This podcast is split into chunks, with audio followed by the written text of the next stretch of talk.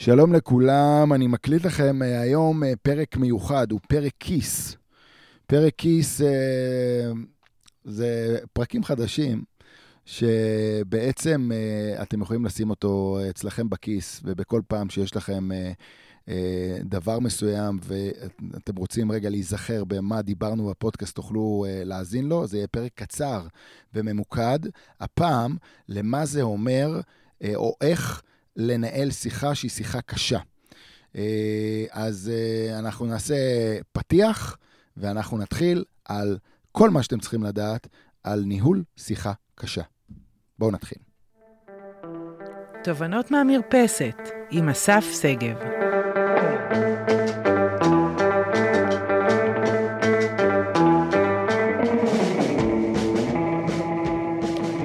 שלום לכולם, ואנחנו uh, נכנסים לאחד הפרקים שאני חייב להגיד שכמות האנשים שמתמודדים איתם, uh, בין אם זה uh, בקריירה, בעבודה, ובין אם זה בארוחת חג עם המשפחה, או, אני, או, או עם הבן או בת זוג, היא, היא היסטרית.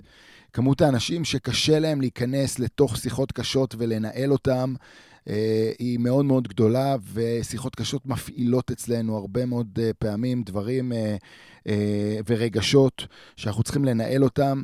אה, ולכן החלטתי להקליט לכם את הפודקאסט הזה, את הפרק הזה בפודקאסט שלנו, שידבר על איך לעשות את זה הלכה למעשה.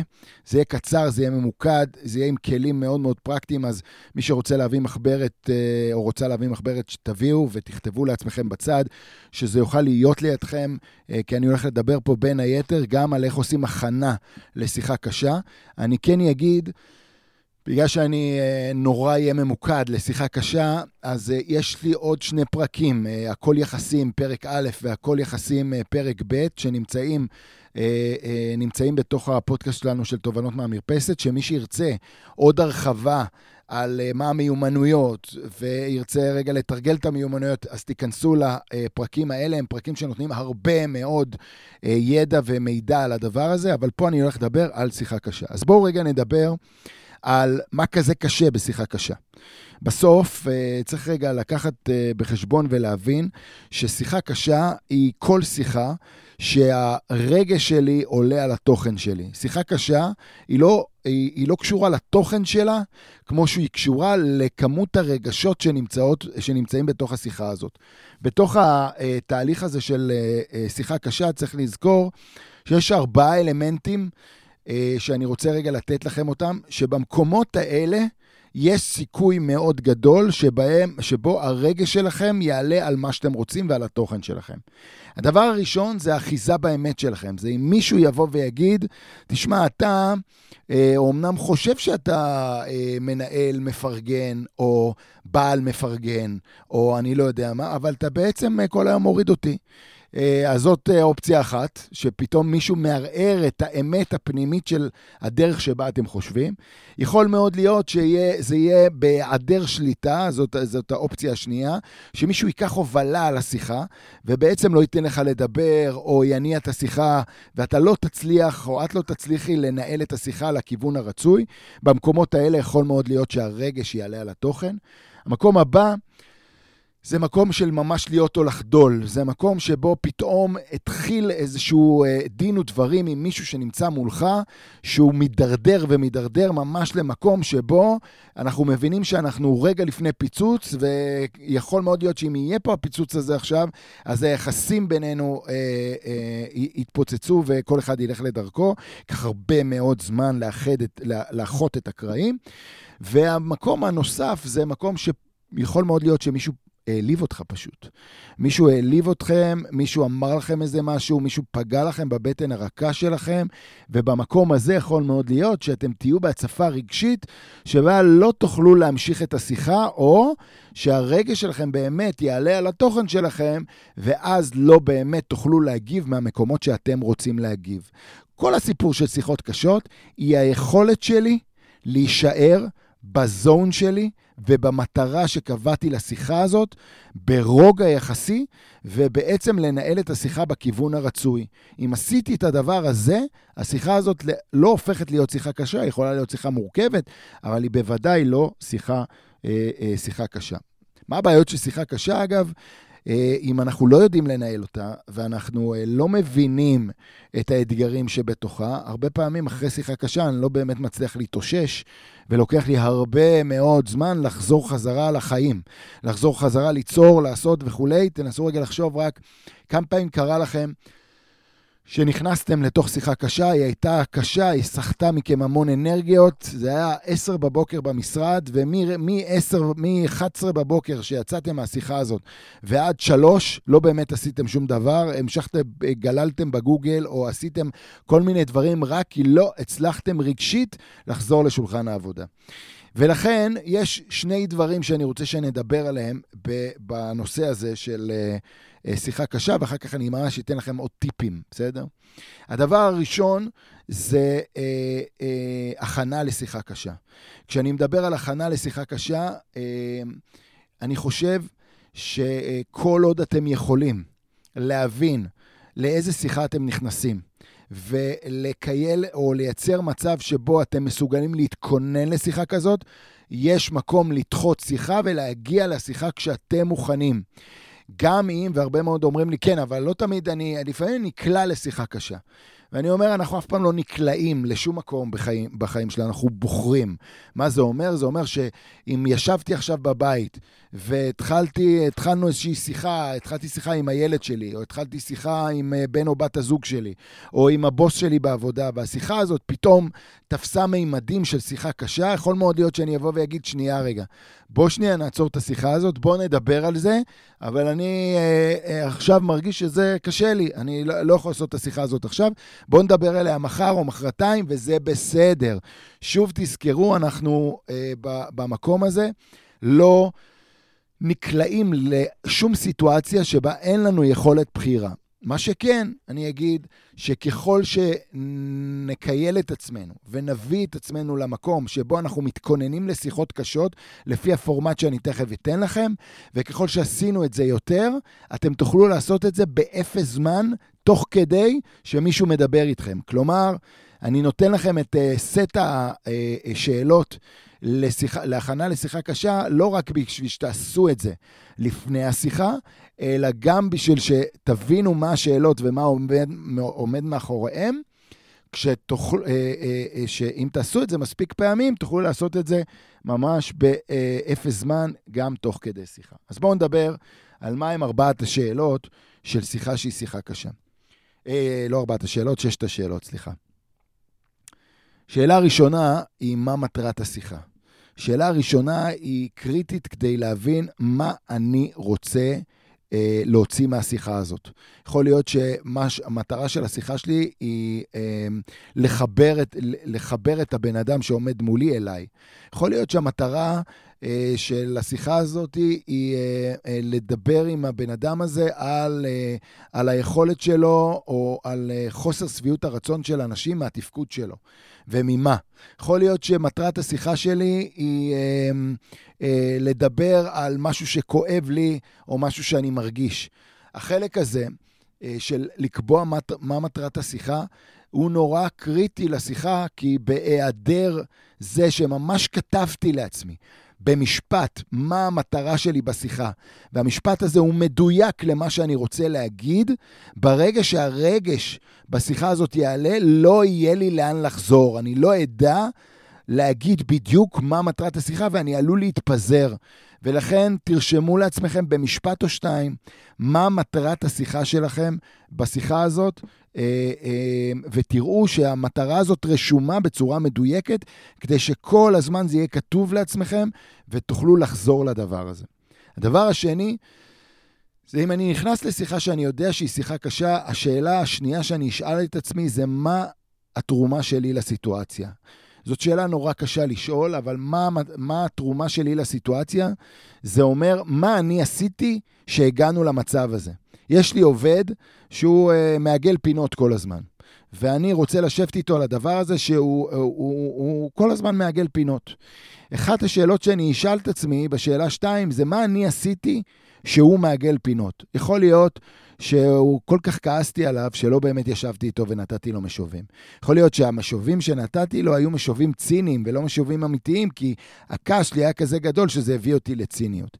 יכול מאוד להיות שלא באמת חנכתי אותו לעומק. יכול מאוד להיות שבעצם אה, די אני קורע אותו ביום-יום, כי אני כועס עליו. השאלה הזאת של מה התרומה שלי לסיטואציה היא שאלה סופר קריטית כדי להבין איך אני מנהל את השיחה הזאת ומנהל אותה בצורה נכונה. היא גם מאפשרת לי לקחת אחריות על השיחה הזאת ולא להפיל את כל האחריות על הצד השני.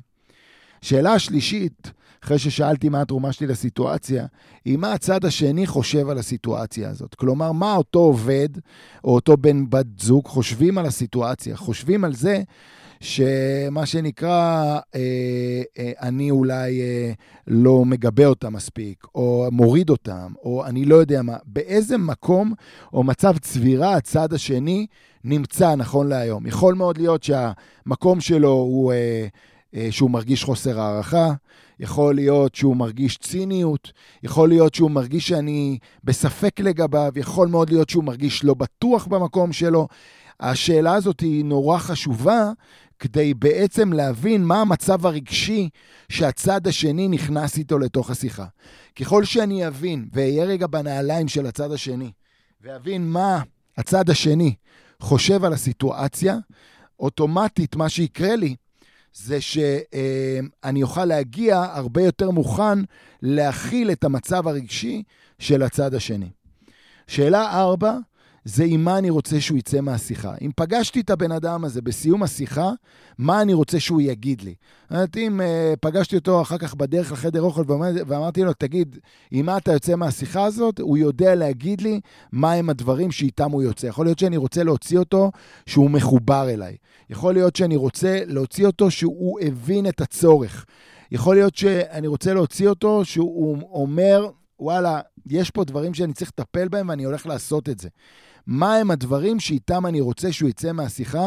המסרים המרכזיים האלה שאני רוצה שתכתבו אותם, הם מסרים שאני רוצה שיהיו תוך כדי השיחה. למשל, תראה, אני, אני רוצה רגע להתחיל מהסוף. אני רוצה להגיד לך עם מה הייתי רוצה שנצא מהשיחה הזאת. זאת, זאת אמירה שמגיעה מתוך אה, שאלה 4, שהיא אמירה נורא נורא חשובה, כי היא מאפשרת לבן אדם להתקייל לתוך המהלך ששנינו עוברים, או אה, עוברים אה, בתוך השיחה הזאת, והיא מאפשרת לשנינו להיות על אותו תדר. תזכרו שאחד הדברים הכי משמעותיים בתוך אה, שיחות קשות או שיחות מורכבות, זה היכולת לייצר תדר. לא מזמן עשיתי איזושהי סדנה על משא ומתן, ואחד האנשים שהיו בסדנה הזאת, שהוא עושה משאים ומתנים כבר הרבה מאוד שנים, אמר לי, כן, אבל בוא, כשאנחנו יושבים בחדר של ארבעה אנשים, אני בסוף מגיע עם הדברים שאני רוצה.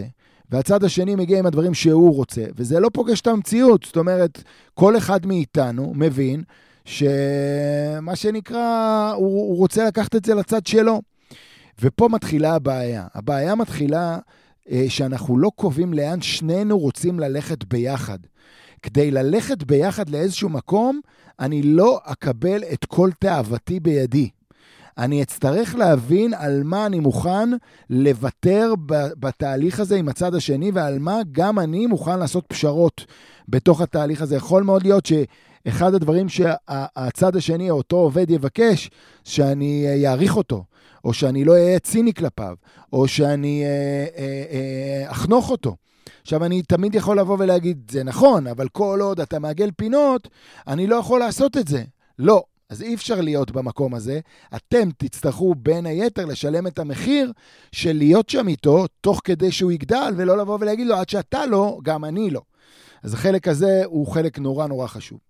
שאלה מספר 5, שאלה נורא חשובה, שמדברת על מה הקווים האדומים שלי. וכשאני מדבר על מה הקווים האדומים שלי, אני מדבר על מה אם יקרה בשיחה יוציא אותי מהאיזון הרגשי שלי.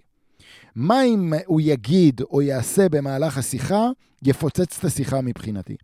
יכול מאוד להיות שאני יודע שכשהבן אדם הזה יזלזל בי עוד פעם, כמו שהוא מזלזל בי תמיד, הקולגה הזה, אני אה, אצא מפוקוס ואני אחזור להיות אה, הבן אדם שמה שנקרא, נותן לו אגרוף בבטן הרכה שלו. אה, יכול מאוד להיות שאני יודע שכשהוא יהיה שיפוטי אליי עוד פעם, אני אגיד, הבן אדם הזה לא מבין מהחיים שלו, ועוד פעם אני אחזור להיות קצר, ברור, קולע וכולי. כשאני אה, מכין את עצמי למה אם יקרה בשיחה הזאת, יוציא אותי מאיזון רגשי, אוטומטית אני כבר בראש מעביר את, ה, את, ה, את השיחה הזאת פעם אחת לפחות בראש שלי, ולכן כשאני אתקל בזה במציאות, זאת כבר תהיה הפעם השנייה או השלישית, ואני אגיד לעצמי, או, oh, ידענו שאנחנו נגיע לפה, ועכשיו אני שואל את עצמי, מי אני רוצה להיות בסיטואציה הזאת? ואז כשזה קורה בפועל, אני מסוגל להגיב מהמקום שיכול לקדם אותי, ולא מהמקום שיגמור את השיחה הזאת, כמו שהוא גומר בכל פעם כזאת שאנחנו נכנסים עם אותו בן אדם לשיחה הקשה. אחרי שענינו על שאלה אחת, שתיים, שלוש, עד חמש, אני אשאל את עצמי עוד הפעם את השאלה, אם כך, האם מטרת השיחה נשארה אותה מטרה? ולפעמים, אני אומר, ב-80% מהמקרים, בהרבה מאוד מקומות, המטרה תופסת זווית קצת שונה. בסוף השאלות האלה. אה, יכול להיות שהיא עוברת מזה שאני רוצה שהוא ישנה תפיסה או התנהגות, לזה שאני רוצה לבנות איתו יחסי אמון.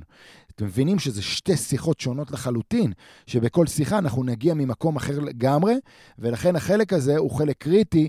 עוד הפעם לקייל בסוף את מטרת השיחה ולדעת שהגעתי אה, למקום שבו אני מוכן לשיחה הזאת בצורה מלאה.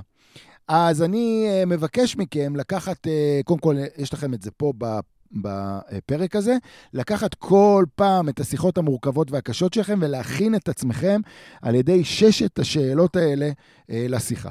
ומפה אני רוצה, אה, אה, אחרי שהכנו את עצמנו ו...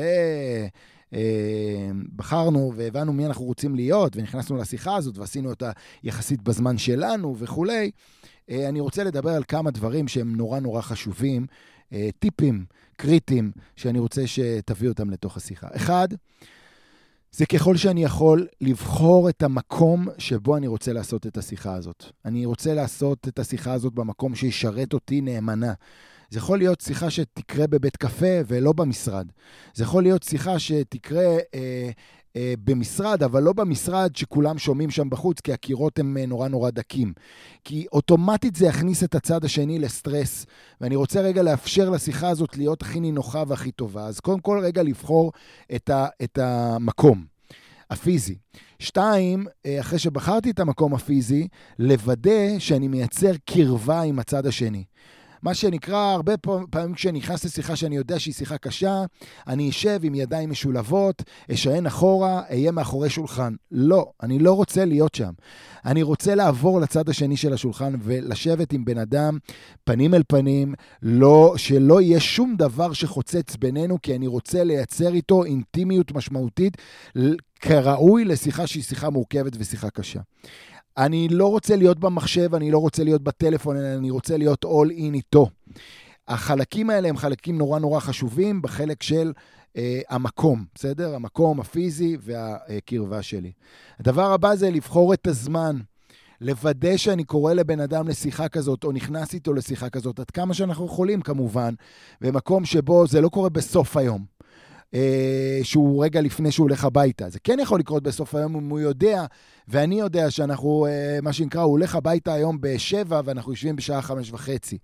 אה, שאף אחד מאיתנו לא יצטרך לקום וללכת. לא להתחיל בתחילת היום, שבן אדם בא ואומר, רגע, יש לי 7,000 דברים עוד לעשות היום, ואנחנו בכלל לא יודעים מה עבר עליו בבוקר ועד כמה הסטרס שלו גם ככה גבוה במקום הזה, אז לקבוע את, ה, את, ה, את הזמן במקום, אה, במקום נינוח אה, לזמן שיוכל אה, לשרת אתכם. הדבר הבא זה אה, לדבר אה, כבר בהתחלה ולשים את מטרת השיחה, ולבוא ולהגיד, רגע, אני רוצה להגיד מה מטרת השיחה שלי, ולשים בצורה אותנטית, נקייה, את על מה אני רוצה לדבר איתך, ולא לפחד לשים את זה ולחשוש שהשיחה תתפוצץ כבר בהתחלה.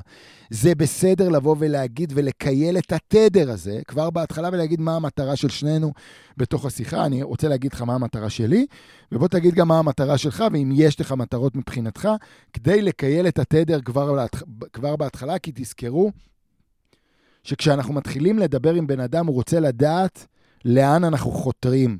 ואם אנחנו רוצים לייצר בהירות ואמת, אנחנו חייבים להיות במקום שבו אנחנו מאפשרים לדבר הזה לקרות ולהיות אמיתיים ואותנטיים. הרבה מאוד פעמים אנשים הולכים סחור, סחור, סחור, סחור. שמע, אני רוצה להגיד לך שאני נורא מעריך אותך כאדם, כקולגה, כבלה בלה בלה וכולי. והבן אדם השני, מה יוצא לנו תמיד לחשוב כשבן אדם עושה את זה? אני רק מחכה לרגע שבו ייכנס בי. וברגע שזה קורה, אני אומר, או, oh, אז אני מבין שהיחסים ביני לבינך הם יחסים לא אותנטיים. אז בואו נעשה שיחה לא אותנטית. ולכן החלק הזה של להיות אותנטיים כבר בהתחלה ולהגדיר את מטרת השיחה מבחינתכם, או עם מה אתם רוצים לצאת בסוף המפגש הזה, הוא חלק נורא נורא קריטי.